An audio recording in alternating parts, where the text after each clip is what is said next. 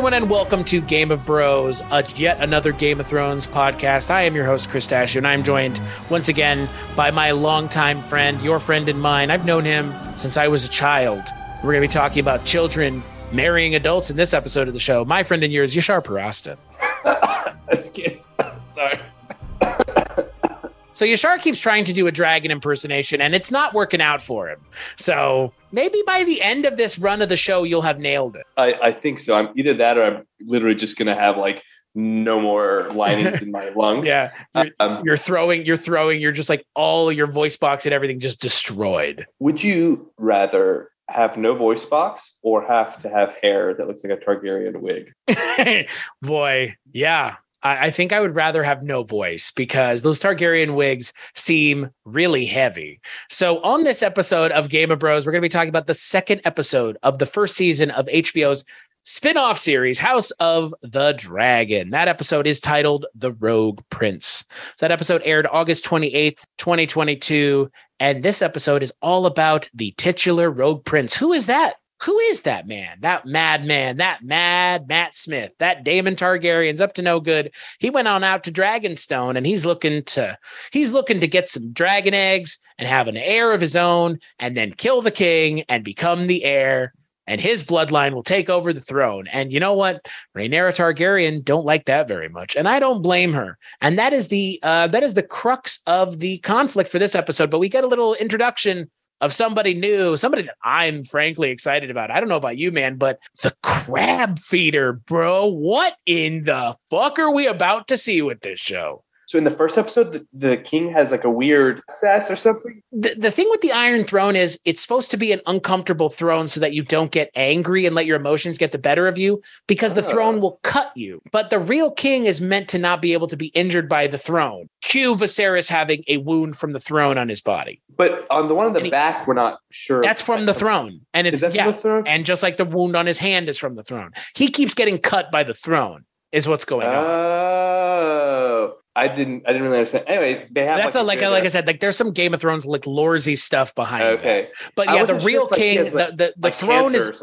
No, the the the Iron Throne is meant to be the way it is so that you are a controlled king or queen and you're not flying off the handle because if you do you'll fucking stab yourself. So Uh, the real king is supposed to be not able to be injured by the Iron Throne or get injured by the Iron Throne. Hence why Viserys in the first episode has a sore on his back. In this episode his his hand is screwed up now and he's sticking his Well, hand into maggots. Yeah, he cut it at, at the end of like episode one, and there's a six, there is a six like a six month or so time jump. Uh, Right. So, right. And then on top of everything else, we have six months.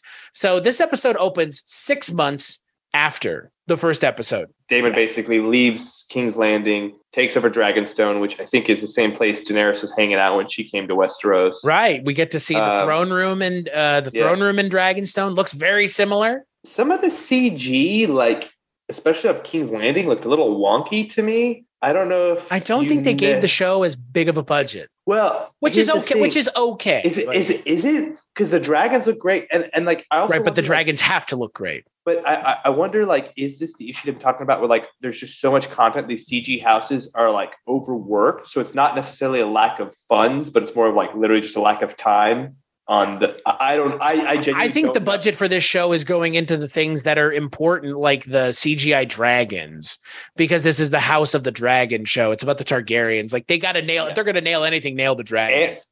And this one had the open, the actual proper opening with the song, which I was I was Oh. into. Uh, okay. I've seen takes of this online now, and I feel like we need to kind of mention it. The show's theme song is the Game of Thrones theme song. I'm not a, with that. I'm not a fan, and I will tell Why? you why. It evokes a show that I wasn't a fan of, and also this You were a fan of until the I end. was, yeah, but but again, my overwhelming experience with Game of Thrones, it like still is not super positive. And that theme song I do associate with the original run of the show. Why not do something different? It's not even titled Game of Thrones colon House of the Dragon. It's just House of the Dragon. I think if you really want to prove to me that we're starting fresh here, that we're trying to put our best foot forward, do you do the same intro, do a do something that evokes the original invocation of the original even don't even evoke it just invocate it just so look Ramin Djawadi is amazing if you've watched Westworld he's just as amazing there as he but is like here. don't. I haven't seen the new season though, so I gave up after season two.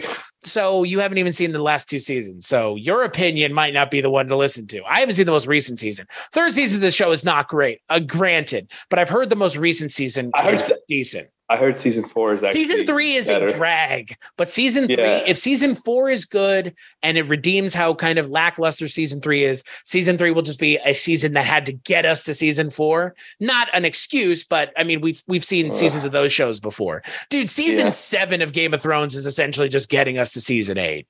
Like that's the way it felt in a lot of ways. Like people are on boats half the time, you know, whatever Bro, I'm I'm I'm into boats. but I really was like kind of taken aback that they used that that that theme song. I was not a I- fan. To the point we talked about in the last episode that we said, you know, they wanted to kind of go back to the original Game of Thrones roots, which is why they chose this instead of the longest night or uh, show that they had shot. Blood So Moon. it's- Blood Moon it's was not- the title of that show. Oh, Blood Moon, yeah. At least that was the title it was shot under. yeah, I'm sure it would have been interesting. Anyway, my point is like it's not surprising. And I mean, I fucking love the song. Everyone loves the song. No, I mean it's I mean when you hear when you hear the da na na na I mean you know what that is. Like it's the so intro is different. it's the intro is different, but the song is the same. It's Yeah. the same. It's not, eh, dude. You could have done something like any any little transformative something. I mean, even a show like Barney Miller changes its theme song. I mean, that show's in the seventies, and it changes its own theme song from season to season. Like, but it's you- like all, all the Marvel shows have like like that Avengers like you know thing at the very beginning. so so so maybe my real problem is the commodification of Game of Thrones. Uh, okay, well, maybe Yeah. that's what it is like i i appreciate from a um from a standpoint of like we're trying to keep everything like one to one like this is game of Yeah. thrones so like it's a unifying theme and it's a unifying kind of formula that we can use like okay so the next game of thrones show is going to have the same game of thrones music but a little bit of a different intro right yeah, that's now the expectation. I don't like that. I think that this is its own show. It should stand as its own show. And I think a theme song of a show, yeah, even if you, me, and everybody else hits that goddamn skip intro button, somebody spends their time making those intros. Somebody spends the time making those music. And I know Ramin Djawadi could have done an amazing theme song for this show that would have been something different and unique, but still harkening back to the dun the what we expect from the show. That's all I'm saying. It to me is just a weird choice for a show that I thought would have been trying to do everything in its power to not make me think about the last time I heard that theme song. Because the last time I heard that theme song was listening to the last episode of the final season of that show. And that episode is probably the worst episode of that show. One of the worst episodes of that show. who do we make the king? Well, you know, People like stories. People like But- good shows that don't shit the bed right before the show ends. Yeah, that's what Um, people like. And you know what people like? This show seemingly because uh, you know, seems like people uh stuck around for a second for a second episode. People are still talking about it. yeah, and uh, you know we've learned that healthcare in uh, Westeros consists of just like putting your shit in a bunch of bugs or like having crabs eat it off of you. Well, so let's talk about a, a little bit about Prince Admiral Craghas Drahar, otherwise known as the Crab Feeder. Let's call him the Crab Feeder. Uh, we call him Mr. Krabs? Sure. Mr. Crabman, send me some crabs. He, uh, what an interesting uh, character design, huh? Was that so? That's supposed to be him at the end of the episode. Yeah, with the like weird like leather mask on. Yeah, He, he kind of looks like uh, a character like a from a fighting game. Um, can't think of which a one. character from a horror movie. Yeah, It's I- like it's you know you you mentioned it a little bit. I, I didn't know where you were going with it, but you said like Game of Thrones has some weird shit in it. Yeah, like the White Walkers. Like yeah, you know, like that's when I think of the, the, the crab feeder. Like all I'm thinking about is the the Night's King, which bad thing to make me think of. I'm Yeah. sorry. Like uh, uh, you know, say what you will about the final episode of the last sh- season of the Yeah. show, but the way they handled the Night's King, the big bad of the series, Yeah. like. My Yeah. hope is with the crab feeder is he's like a two or three episode or three episode villain yeah. but like they give him enough to do in those two to three episodes that like by the end of it you're like i'm glad that he's gone but i got enough out of him that i needed unlike the night's king who was like they teased him for eight seasons and then when he showed up it was like it was like, well, we got a couple like cool battle episodes with him earlier, but yeah, but like the, for the final battle, it was a bit. Everybody has forgotten Hardhome because of how bad everything else is. Like it's just Yeah. it's hard for where that character ends up at the end. It's so hard for me to like have any interest in revisiting. You know, it's like it's like the X Files for me. Like if I were to go back and watch Game of Thrones, I probably wouldn't watch the Mythos episodes of Game of Thrones where they're focusing on like the myth arc of the Mhm. the Night's King and stuff. I would watch like the more kind of self-contained episodes of the show Yeah. because they really like they really just botched that completely. And my hope is with a character like the crab feeder, they have given themselves the opportunity to say, we we saw how the Night King turned out. Maybe this crab feeder is not the villain for the rest of the show. I'm sure he isn't, but he is a he is a threat to Matt Smith, to Daemon Targaryen, and he's also a threat to Corlys Velaryon because But 'Cause he's, he's actually because they have to team up now to fight him, is what it's kind of sounding like. he's an opportunity for Daemon. Right. So so the, the crux of this episode is the, the is is Mr. Krabs is basically fucking up shipping lanes. Corlys, his whole thing is shipping lanes, commerce, and he wants His strength is the sea. the sea, yeah. And he wants the king to basically send let him send his navy to go like crush not a rebellion, but like basically these pirates. They're pirates. I mean, I, they're they're, they're Yeah. pirates. But because it's in the area of the free cities, the king has a mandate where like we don't basically instigate wars. Right. And And, it's, and it's he says, like, who do you think is who do you think is financing the crab feeders? Like, Yeah, because he's like, well, there's you know, it's they're not sovereign or whatever. He's like, obviously, like the free cities are, are housing them, um, and so uh, you know, they you know they even though they maybe found some WMDs, they didn't want to go invade immediately. right? Like, they, Um, their their their hands are tied, and the Yeah. entire the entire kind of conflict of the episode is. Does the king marry Corlys Velaryon's daughter, or does he marry the daughter of Sir Otto Ta- Hightower, his hand? Because if he doesn't marry Corlys Velaryon's daughter, the problem is he won't have Corlys Velaryon in his Yeah. pocket forever. Yeah, so let, let's rewind a bit. So basically, the king tells Corlys like he actually bucks up and shows some strength and says, "I'm not going to do this. I'm han- trying to handle this diplomatically." So like Corlys is like, "Okay, the king kind of owes me one. Let's unite our houses." Even though Corlys's wife is the king's cousin, the queen who never was, Right. um, so meaning that his daughter would be like his second cousin, or I don't know. I mean, Targaryens fucked each other all the time, but it, it wasn't unusual. But they were re- related, um, and we hadn't seen the daughter yet, so we kind of didn't know who she was, how old she was. Uh, how old she was, almost feeling like the the key phrase here. yeah, because we knew like the king, uh, you know, could go younger, but we didn't know how young. So Corlys wants to marry off his daughter to say, okay, if I can't get like people fighting for me, at least like I, I know I'm basically guaranteed uh, potentially line to the throne, or at least like my influence in the court. And he pitches the king on marrying his daughter. And actually, everyone in the court, even like Otto, is basically like, yeah, like do it. Like it you can makes bet her when she's 14. Like she's 12 it- now. it- She'll be 14 in two years. Like and that sense. in this Yeah. universe, it's And then we're introduced to Laena, and we have the world's most awkward date um, scene. mm, it's a 50 year old man with a 12 year old child in a dreadlock wig. Oh, and her wig is That is this is this is where this is where this is where the rubber meets the road, baby. Because this is where we we kick the wig we kick the wig game into high gear here. I would have just hired a naturally blonde actress for that role, like because that wig was distractingly bad. I don't Like- understand. I don't like It for a was show so- that looks as good as this show and with as high of a budget as this show. Like my Like- god, Laena's like I was just distracted because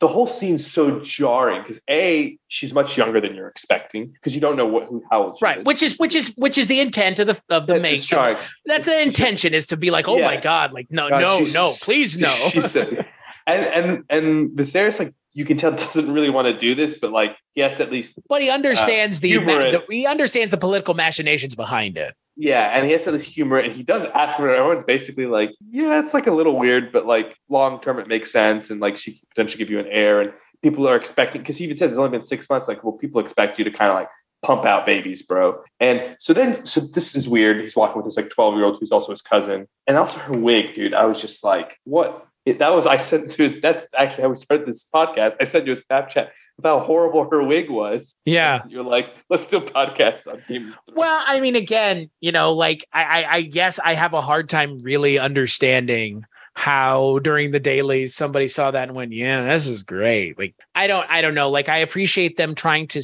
like we said in the last episode like hew closer to the myth, the mythos of those characters of the Targaryens yeah. and like the expectation, but boy, boy, boy, boy, boy, boy, boy, boy. This was just this scene needed to exist because we needed to understand how awful this is and how kind of utilitarian and tactical Corlys Velaryon can be, but pimping out his own child. I get like, the distinct. like, I like get literal the dis- child. I get the distinct feeling somebody, somebody by the name of Daemon Targaryen is going to end up marrying her, but that's just. Oh, I didn't. I didn't. That's just me. I that's just me. Like Uh, I, I think it. I think that's where we're headed. I think that's what makes sense. But because I think, in age. but they show, but they always show Viserys. They show Daemon is doing what Viserys won't, and so that's why I say that because like Viserys was, and by the end of this episode, we find out clearly not on board with that. But yeah, like it's a really weird scene, but it's meant to be weird.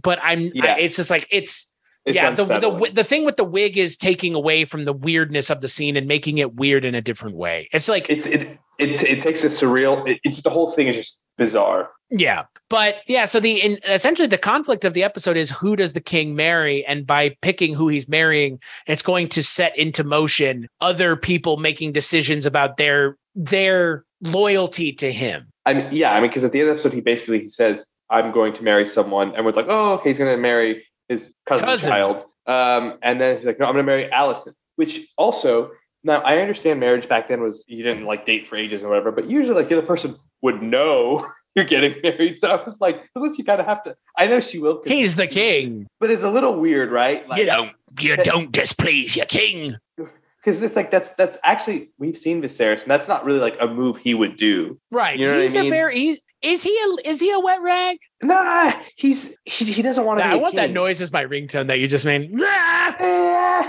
He- he- He's like But I like feel like- Pee Wee Herman over there.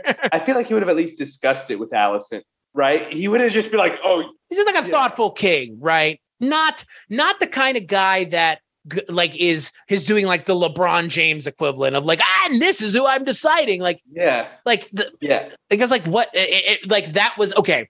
Let's just call it what it is. It's a very thematic scene. It ex- like but like but but but like did anybody actually think he was going to marry Laena Velaryon? Like that's the problem. Like there's not a there's not a moment in my mind where we think that. But the the reactions of the characters I did appreciate because Corlys Velaryon is proper pissed. He's pissed." And then this goes back to the thing we're talking about Rhaenyra. Like, are Rhaenyra and Alicent like a thing? I think they are, because then that's, this adds a whole other. Thing. Because actually, in the episode, Alicent gives him advice, king advice, because they do kind of have this weird friendship where um, she kind of helps him get closer to his daughter since his wife died. And so they actually start mending things and they're communicating better now that this is happening. Like now Rhaenyra is going to feel betrayed. We don't really know where that's going to go. Um, but like, Yeah. because she ha- she has a big scene earlier where she because oh let's let's also rewind. So Damon isn't in much this episode, but like you find out he steals the, the uh, dragon egg meant for the original king's heir. Interesting performance by her. I don't know what they're doing. Um, Shade shades of the Peter Dinklage's prostitute Yeah. character from the last for the last show. they're just like, yo, we want an attractive person who can't really act. Yeah, well, they got it last time too. So you know, I don't want to speak ill of people's acting abilities, but like, yeah, no, I for for me, for me, the fact that Matt Smith is not in this episode very much is a shame. I know he's not the main character of the show, and that's fine, and Yeah. that that in and of itself is a shame.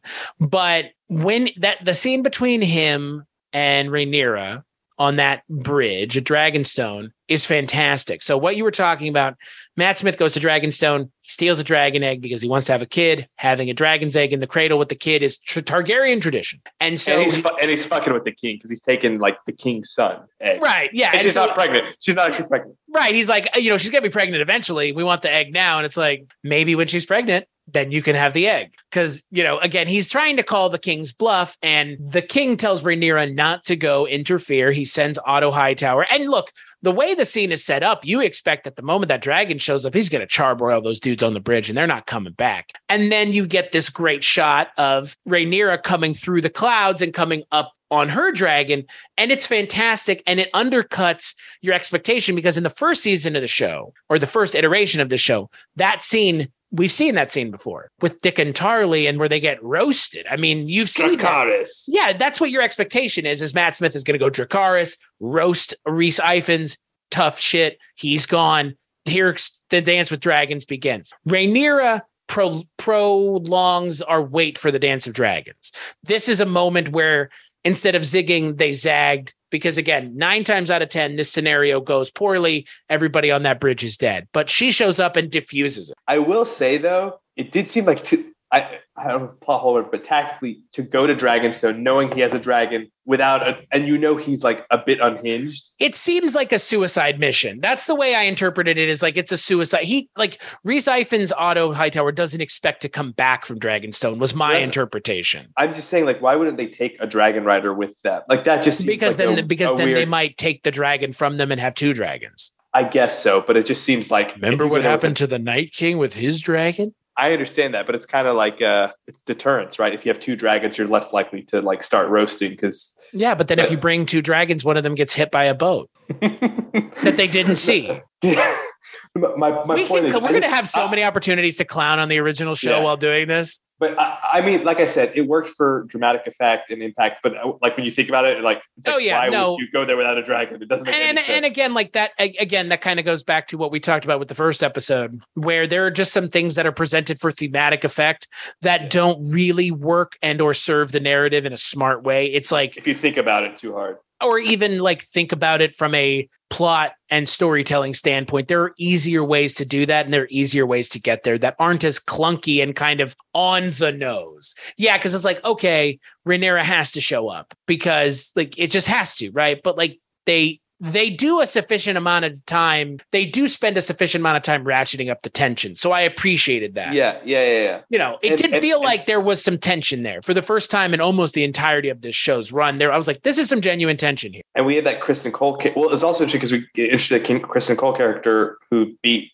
uh, Daemon before jousting he's like the king's official guard basically well well and there's that there's the scene where Rhaenyra's first job as the new heir is to pick the head of the King's Guard because Matt Smith's Daemon was the head of the King's Guard and he left. And so she is brought in. And it's that moment where you realize that she she's smarter than everybody else because they, you know, Graham McTavish brings all these guys into the courtyard and he's like, oh, this guy won this tournament and this guy won this tournament and this guy won this tournament. And she just turns to him and goes, I want someone with fighting experience because if he's going to protect the king, I don't want him to know how to joust. I want him to know how to kill someone and what it feels like to kill someone and be okay with it. And not saying that people who are jousting aren't, but they're, they're athletes in a lot yeah, of ways. Yeah.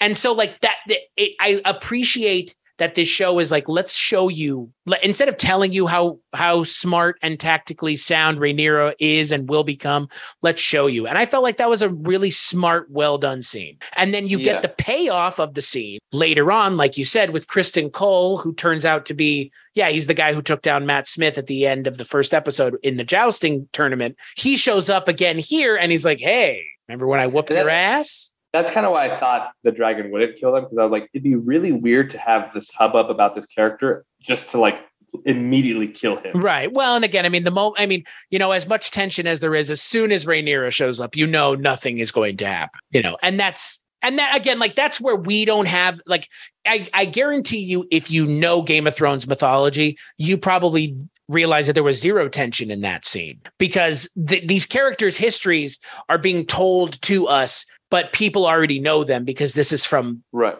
the books fire and blood so like again if you know this you know that there's no tension in that scene so we're coming at this as two people who don't have familiarity with yeah. this source material which is nice because again if we did we this we our interpretation of the scene would probably be vastly different and you do and the interesting thing we learn about the scene is like the sort of relationship of closeness that's hinted at the first episode between Rhaenyra and Daemon is kind of like emphasize, even though like Daemon is on one basically and just kind of completely he's on the warpath. Like, he wants to be the heir. He thinks yeah. he's the rightful heir, and and you know he doesn't not have a claim. And you could argue like he has a chance he could kill Rhaenyra and become the heir, but like he does he, in his fucked up way. He loves her and like he respects her and vice versa. So like that's why I'm saying he's not a traditional like I'm just going to kill everything type of villain. Um, like like he has he has lines he won't cross. Right. There is a level of grade to his character that is that it's a it's appreciative. I appreciate that as someone who watches a lot of stuff like you do because it's a nuanced villain. It's not just like he's a bad guy. It's like he he is a villain, but at the same time you can understand why he's doing what he's doing. He doesn't want to be left out of the succession. Yeah. And when that's all you I mean look, you know the the rich and the powerful in these universes like they have all this money and and wealth and stuff but ultimately all they care about is power. Power, and like yeah. that is all that matters to him. Like he could have all the money in the world but all he cares about is whether or not he's king. And i and it's a single singularly focused character but i like that they bring a lot of nuance to it because again ryan condal these first two episodes have been pretty good pretty sound for the most part narratively at least from like a making sense from scene to scene. They kind of hang together. I mean, later in that original run of the show, that show stopped making sense from scene to scene. It stopped making narrative sense. It stopped following a narrative through line. And that's, again, one of the problems. And it's nice to see Ryan Condal saying, this is what we're doing. This is how we're doing it. You see the path that we're taking. Maybe you don't know exactly where it goes, but you're willing to take the journey with me because you trust that I am willing to give you something interesting to watch, not just a generic bad guy. Yeah, and and that kind of actually leads. So he's obviously pissed because he gives up the egg, and then Corlys is pissed because of the thing we spoke about where he chooses Alicent. Uh, Viserys chooses Alicent instead of uh, Laena, and so Corlys goes to Daemon to say, "Hey, Daemon, basically, you go like fuck up Crabman." Um, and so it seems like the, the way I'm reading this is like the conflict's actually it's not it's not Daemon attacking the king. It's my guess is like Daemon's essentially going to start like potentially a war or something, trying to sort of clean up Corlys's mess um, without sanctioning that. And Viserys' mess in a lot of ways. uh, yeah. Well, Viserys did say he's trying to approach it by diplomatic means. We haven't seen what that entails yet. Right. Um, but imagine so- if you're a person in that universe and you're watching Daemon Targaryen deal with the crab feeder and kill Yeah. him and protect you, and Viserys is just seemingly sitting there. Who are you going to side with? Exactly. But I'm saying like that's one way it could go, or it could go where he just like like just starts conflict. Actually, a lot of people die, and he doesn't actually even solve the crab Right, problem. right. We, we don't know. But the I think for me, like my big takeaway from this episode is like I'm intrigued by whatever the crab feeder is. yeah, I don't really. We really don't know what his deal is. Right. All He, we like, see He's like crucifying people on like driftwood, and then eating them with crabs, are eating them. Yeah, it's and you know what? Like I'm I'm excited for that because I don't know where this is going. I don't know what this character is, and the the wraparound because essentially the the crab feeder is the wraparound of this episode. You see him at the Yeah. beginning, you see him at the end. It's he's strange looking and kind of like a stark contrast to everything you've seen so far in this show because everything you've seen has been rather high and proper and clean for as clean as this show and universe can get. And then you see yeah you see people being eviscerated on the beachfront by these we like just weird shapes really like i did not know what was going on the first time i saw the beginning of this episode it was like it made me feel the same way some of those night king early on scenes where it's Yeah. like what is happening in this show yeah. all of a sudden Like you, Obviously, like, like, they- is happening. but like don't not know what. explained and it's not explained like here it's a little less like supernaturally weird i don't think the crab feeder has anything supernatural to do with him maybe he does but i'm on board for wherever they go with that story Uh, probably takes him a while to like kill his enemies, though, right? He's like, okay, I beat you guys. I gotta. he's kind of like he's kind of like the boltons right from the first Yeah, for the yeah. from the first iteration like the flayed man it's kind of like yeah. that yeah Yeah. but So, uh, i hope it i hope it's handled better than Roose bolton was and, and Ramsay It- was Well, I mean, he didn't have shareholders back then because his process doesn't scale. You know. wow get out of here send your crab feeders it's Crab Feeders Incorporated. Uh, Crab Feeders Inc. We feed all your crabs. We we uh, we actually figured out we just outsourced the crab eating to like you know uh, to to our to our operations in Essos. So he's Um, called the crab feeder because he feeds dead bodies to the crabs, which is a pretty cool. That's a pretty cool name. Like Yeah, you know, I I don't Um, know. I, I think the design's interesting. Uh, you know, I kind of have my reservations about this show doing something like that again, given how poorly they landed it last time. But hey, And they also like have- four or five episodes, and that's it. Like that's uh, that's all I kind of need from something like this. I don't need them to resolve it three seasons from now. Like no, no, no. I don't. We don't. The crab crab man doesn't need that much. No, But like- don't, I don't think this show needs that period. If Matt Smith is that, then cool. You know what I mean? Like then that makes perfect sense. And Matt also in the scene with Corlys, Matt had also the thing where like Corlys was kind of talking shit about the king, and he was like, "Hey, like I could basically talk shit about the king, but you can't." So that's what I'm saying. Right. He does have this like he, he with his family. There's a line he won't cross. Right. I mean, will he cross it later? Maybe, but Above all, see- family. we, we do see he he will basically do everything but that final thing. Like it, I don't I don't ever think he would stab Viserys. Like, he No, would, figure, I'm- he would figuratively do it, but he would not literally. Right. And I mean, you see that in the scene towards the end of the scene between Rhaenyra and Daemon, where he, she goes, You're going to have to kill me to become the heir. Like, you don't Mhm. have a choice. You have to, like, your options are not be the heir or be the heir, but the only way to become the heir is to kill me and do it. Do it then. And he and he gives her the egg, which kind of says like, You're okay, right. I can't. You call, Like, you call my bluff.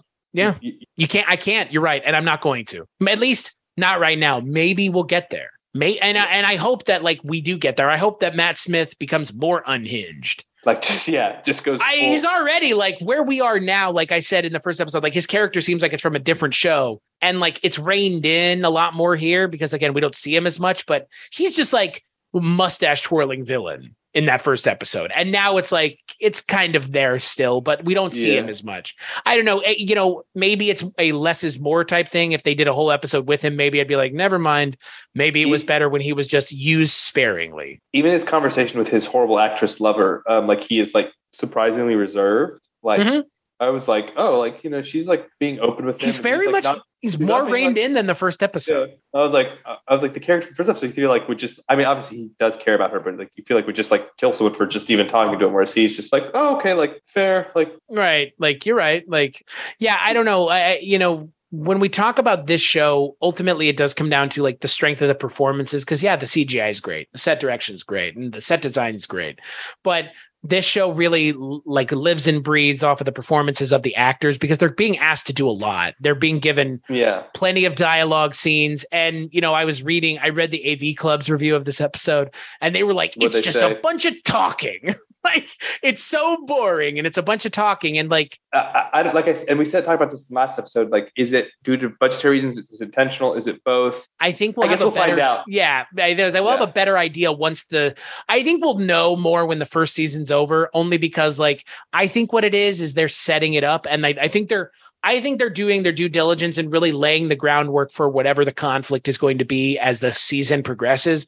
And I think by starting out a little slow and maybe taking your time, is it going to lose some people early on? Sure. But I hope, I believe the payoff will be worth It. Yeah, I agree, and I, think this was all like I feel like the first episodes are comparable in quality to me. Both were great. I'm all in. The one thing I said was we still don't really have the view of like outside of the king, Right. And Like, maybe we like- won't get it. and yeah, I- it's I find it interesting because the whole thing, it, the whole show is concerned with like who rules, and it is a little weird to not know like what it's like on the other side of that. But it's not like the end of the world. It's, it is something I would like to see more of. I don't need ten different out stories, but it'd be interesting to see a little bit. Like I still want to know what the people think. Right. We Because- haven't really expanded the we haven't exp- we've expanded the world by one character in this episode, which I'm like totally cool with because I feel like in the second and third episodes of the first season of the show it was like we're getting like 30 characters each episode. Yeah. Like we're expanding the net and it's almost like it's almost like it's like pulling off a band-aid, right? Either you do it slow and kind of gradually, you're just like, fuck it, we're introducing everybody. Like, all right, like oh, okay. Because they introduced like 30 characters in the first episode of that show. Like, not even exaggerating. Like 30 goddamn characters are introduced in that first episode of Game of Thrones. And you don't even know who's important yet, right? Right, you know right. are, Like, you have an inkling of an idea, and then it turns out, oh, all but like one of them make it to the end of the show. All but two of them make it to the end of the show. So, Yeah, and like yeah, I, I, I do expect this to be a smaller, just core cast of characters, right. Um, which is I'm totally fine with. I'm just saying, like there's a conflict would- among the Targaryen household. Like, it has to Yeah. be small, almost on the face of it, because it's not about the Targaryens and really someone else. It's about them infighting and ending their own like reign. Yeah. Well, although from what we un- understand in Game of Thrones, actually, it's the infighting doesn't really cause issues. It's really just the Mad King just literally just goes crazy. Right. So, So- in spite so of all of their fighting, it doesn't I mean- matter anyways. Yeah. We we so there is some. But because of the fighting, but, but because of the fighting, the Mad King is that king, though. So Yeah. you know, it does. It is part and parcel of the the conflict here that he ends up being the king. Yeah, So- maybe there was a better candidate or something. Right, was which again, like, this conflict. That's yeah. my that's my hope here is like what what's really exciting here for me about this show is I don't know where this is going. And I don't want to know. Like I don't want to go and read up because I want to be genuinely surprised because where this story is going is already been written and determined and you can go read it right now if you want. I'm just not going Yeah. to. I just don't want to. Yeah. Unlike unlike Game of Thrones, the way it ended being unknown to everybody, which in and of itself is like its own weird problem that we didn't really discuss. And I don't think so that's the thing. This show doesn't have that problem. It never will. I No, I like mean, and you know what? That's amazing. Like that, I'm more excited about that than anything else.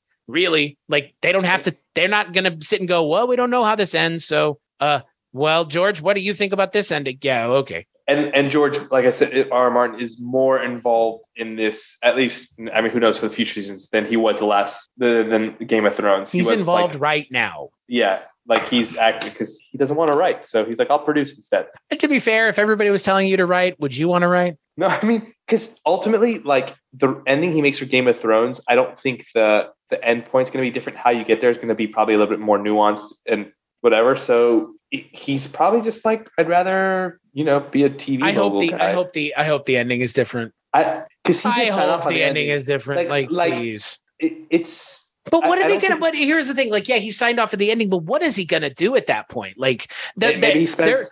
They're so far. It's like it's like it's like saying like I've made this cake, but inside of the cake I have arsenic. But how do we want to decorate the outside? Like, you know I what don't I mean? Like, and like at some point it's like, well, what can I do? Like, maybe he spends one of the books like just about like Daenerys's kind of decline. Instead of like one or two episodes, you get like a whole book on it mm-hmm. or something. Literally one or two episodes. Literally one or two episodes of the show de- dismantles the main character of the show in two episodes. That is unconscionable, dude. Like Yeah. I still like I mean, I, I almost feel like House of the Dragon is like a, a big we're sorry to the Targaryen family's storyline in general because of all the characters that they did dirty in the first iteration of the show, isn't it Daenerys that's done the dirtiest? I Is it not? yeah. Is it not? yeah.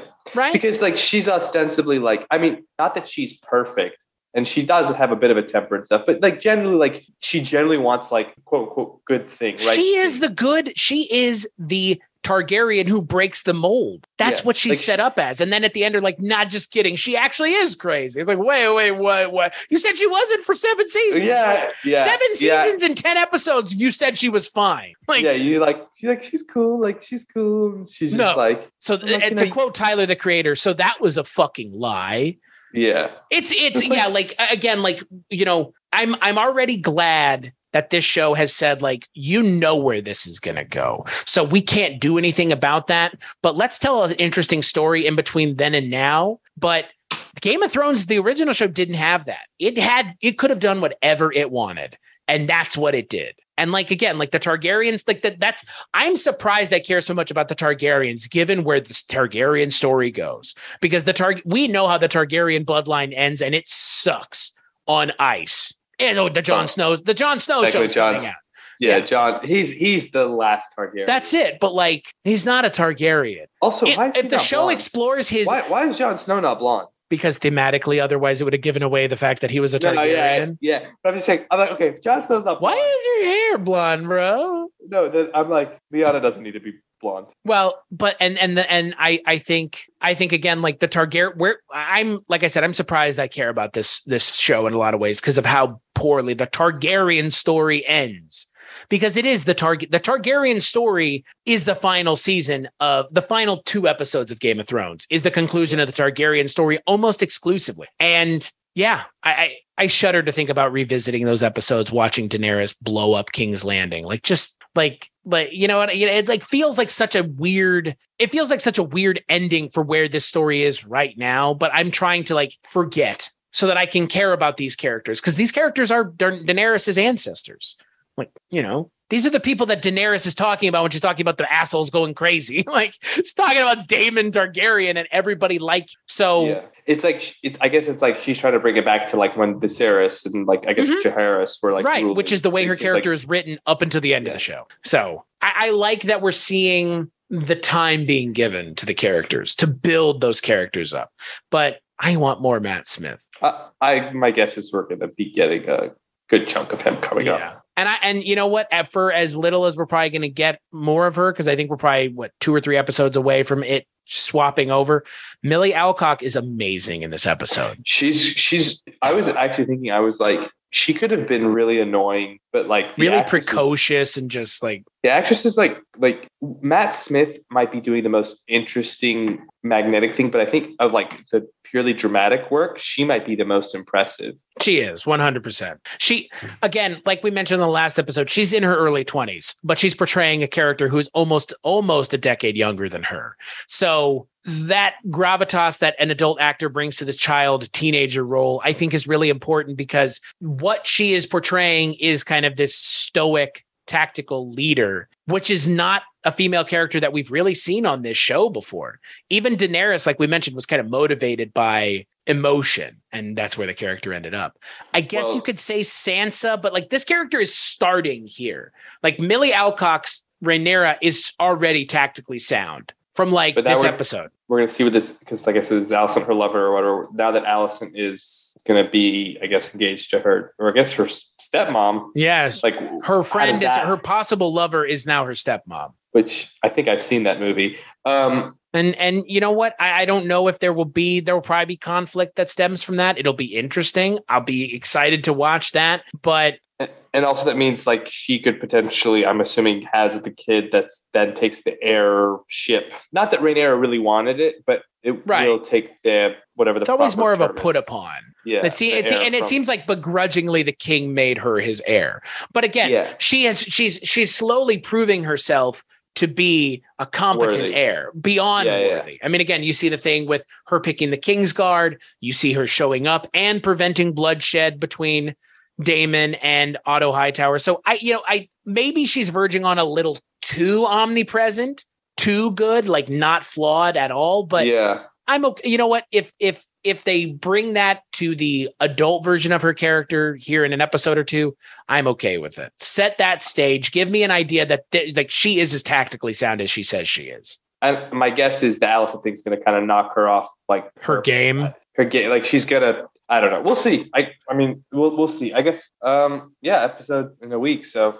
Uh, episode overall, two was episode two was pretty good. Yeah. I mean, so far so good. Uh, no complaints. Like this is these episodes are uh, quality wise just as good as any of like maybe not the best episodes of Game of Thrones, but just as good as like when Game of Thrones was good like you'd say like this is it? Yeah this is a pretty good show. And you know what? I'm not missing from this show that was so present in that first season of the original show. I'm so glad that this show is not like throwing tits and ass at us like crazy and just like uh, that was that was so it was so unneeded. Like it became a joke later in the show. You know like people were making jokes about like hey how many tits and ass are in lord of the rings? None because it doesn't need it. Like, and I'm not saying Game of Thrones needed it, but like the first season of that show, like I think there's a lot more tits and ass in that than you even remember. Like really? it's it's prolific how much there is. And it was all it was all females. It wasn't like it wasn't that like there were dudes hanging brain. Like it was primarily full hanging frontal brain. I haven't heard of that one. hanging brain. Like there were not as many they, there was like that whole backlash of the show like is this show like doing too much with is it like excessive with the female nudity?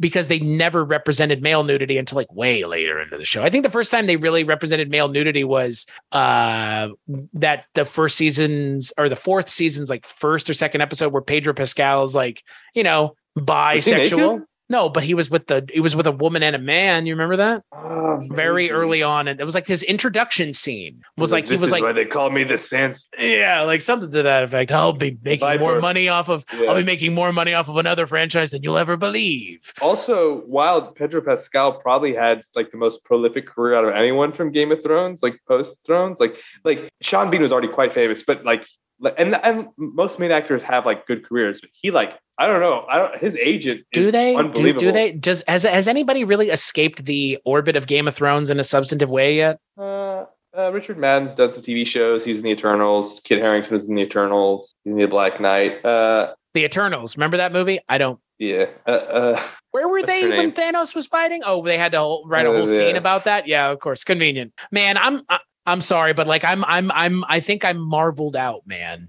Like I think I've gotten there now. I think I'm right back to where I was in like 2010. The new Black Panther he does. Did you see the last two Marvel movies? Or the last I didn't two? see Thor Love and Thunder, but I saw Doctor I, Strange and it was not good. I thought we liked Doctor. It was okay. It was we- yeah, we but I've Doctor- watched it twice since, and I don't like it as much as I did. Oh, okay. Yeah, I liked it, but Thor was solid. Anyway, We're on a path here with this show that I am excited to be on, as I think you are as well. I think you're. I, I think, as you've said, I think we're both excited to be on this journey with the show, and that the show is doing something a little different. Um, you know what? Actually, before we end, I did want to talk about one specific scene. What did you think of the scene between the Queen who wasn't and Rhaenyra, between Eve Best and uh, Milly Alcock? it's interesting because it's like you can tell she doesn't really want to pimp out her daughter, but like she's willing. She's to. played the game. Yeah, I mean, and she lost like- and she lost like she's she is a loser in the game of thrones like that's the way her character is being you know painted and she she does have this like resentment about not Right. being queen, being passed over which yeah understandable, but like after at a certain point, you got to be like, all right, the jig is up. But that's why she's like, well, at least my daughter, you know, gets involved in like it may not be me personally, but like my direct descendants right would get. Uh, but but you can tell she is she's down to do it. It's definitely not her idea. It's definitely Corlys is the one who's pushing. right. But i like that scene between her and milly alcock. I mean you know it is a little on the nose. You know they're talking about you know well you're a woman and because you're a woman you have no power. And, be, Yeah, and, and, uh, and, you know yeah. and you know even though you want to say you have power and that you're you know the heir like it doesn't matter. You're still a woman. You can't do anything about it. Like i appreciate that. It's a it's a tad on the nose. I mean i i as i'm sure you did i listened to miguel sapochnik talk after the episode and he's like this is like the important this scene is like the crux of this whole show right and, and- and i'm sure i'm sure by the time the show ends that we will look back at this scene and go this is a microcosm of the show as a whole which is Yeah, I mean, fine. Yeah, I mean, if you didn't have this like institutionalized sexism, she would have been the queen. and, there then maybe go. things would have just been nor- and she wanted to be the queen viserys didn't want to be the king and then maybe things would have just been fine and maybe you never have the mad king and it's all because of sexism. Like right and maybe the night king is dealt with before anything bad happens like maybe you know what i mean like oh this is an because- inflection point here in the universe. Like this changes, like Ray, like Baelon, the heir dying last episode, the baby, and Viserys making that decision changes everything.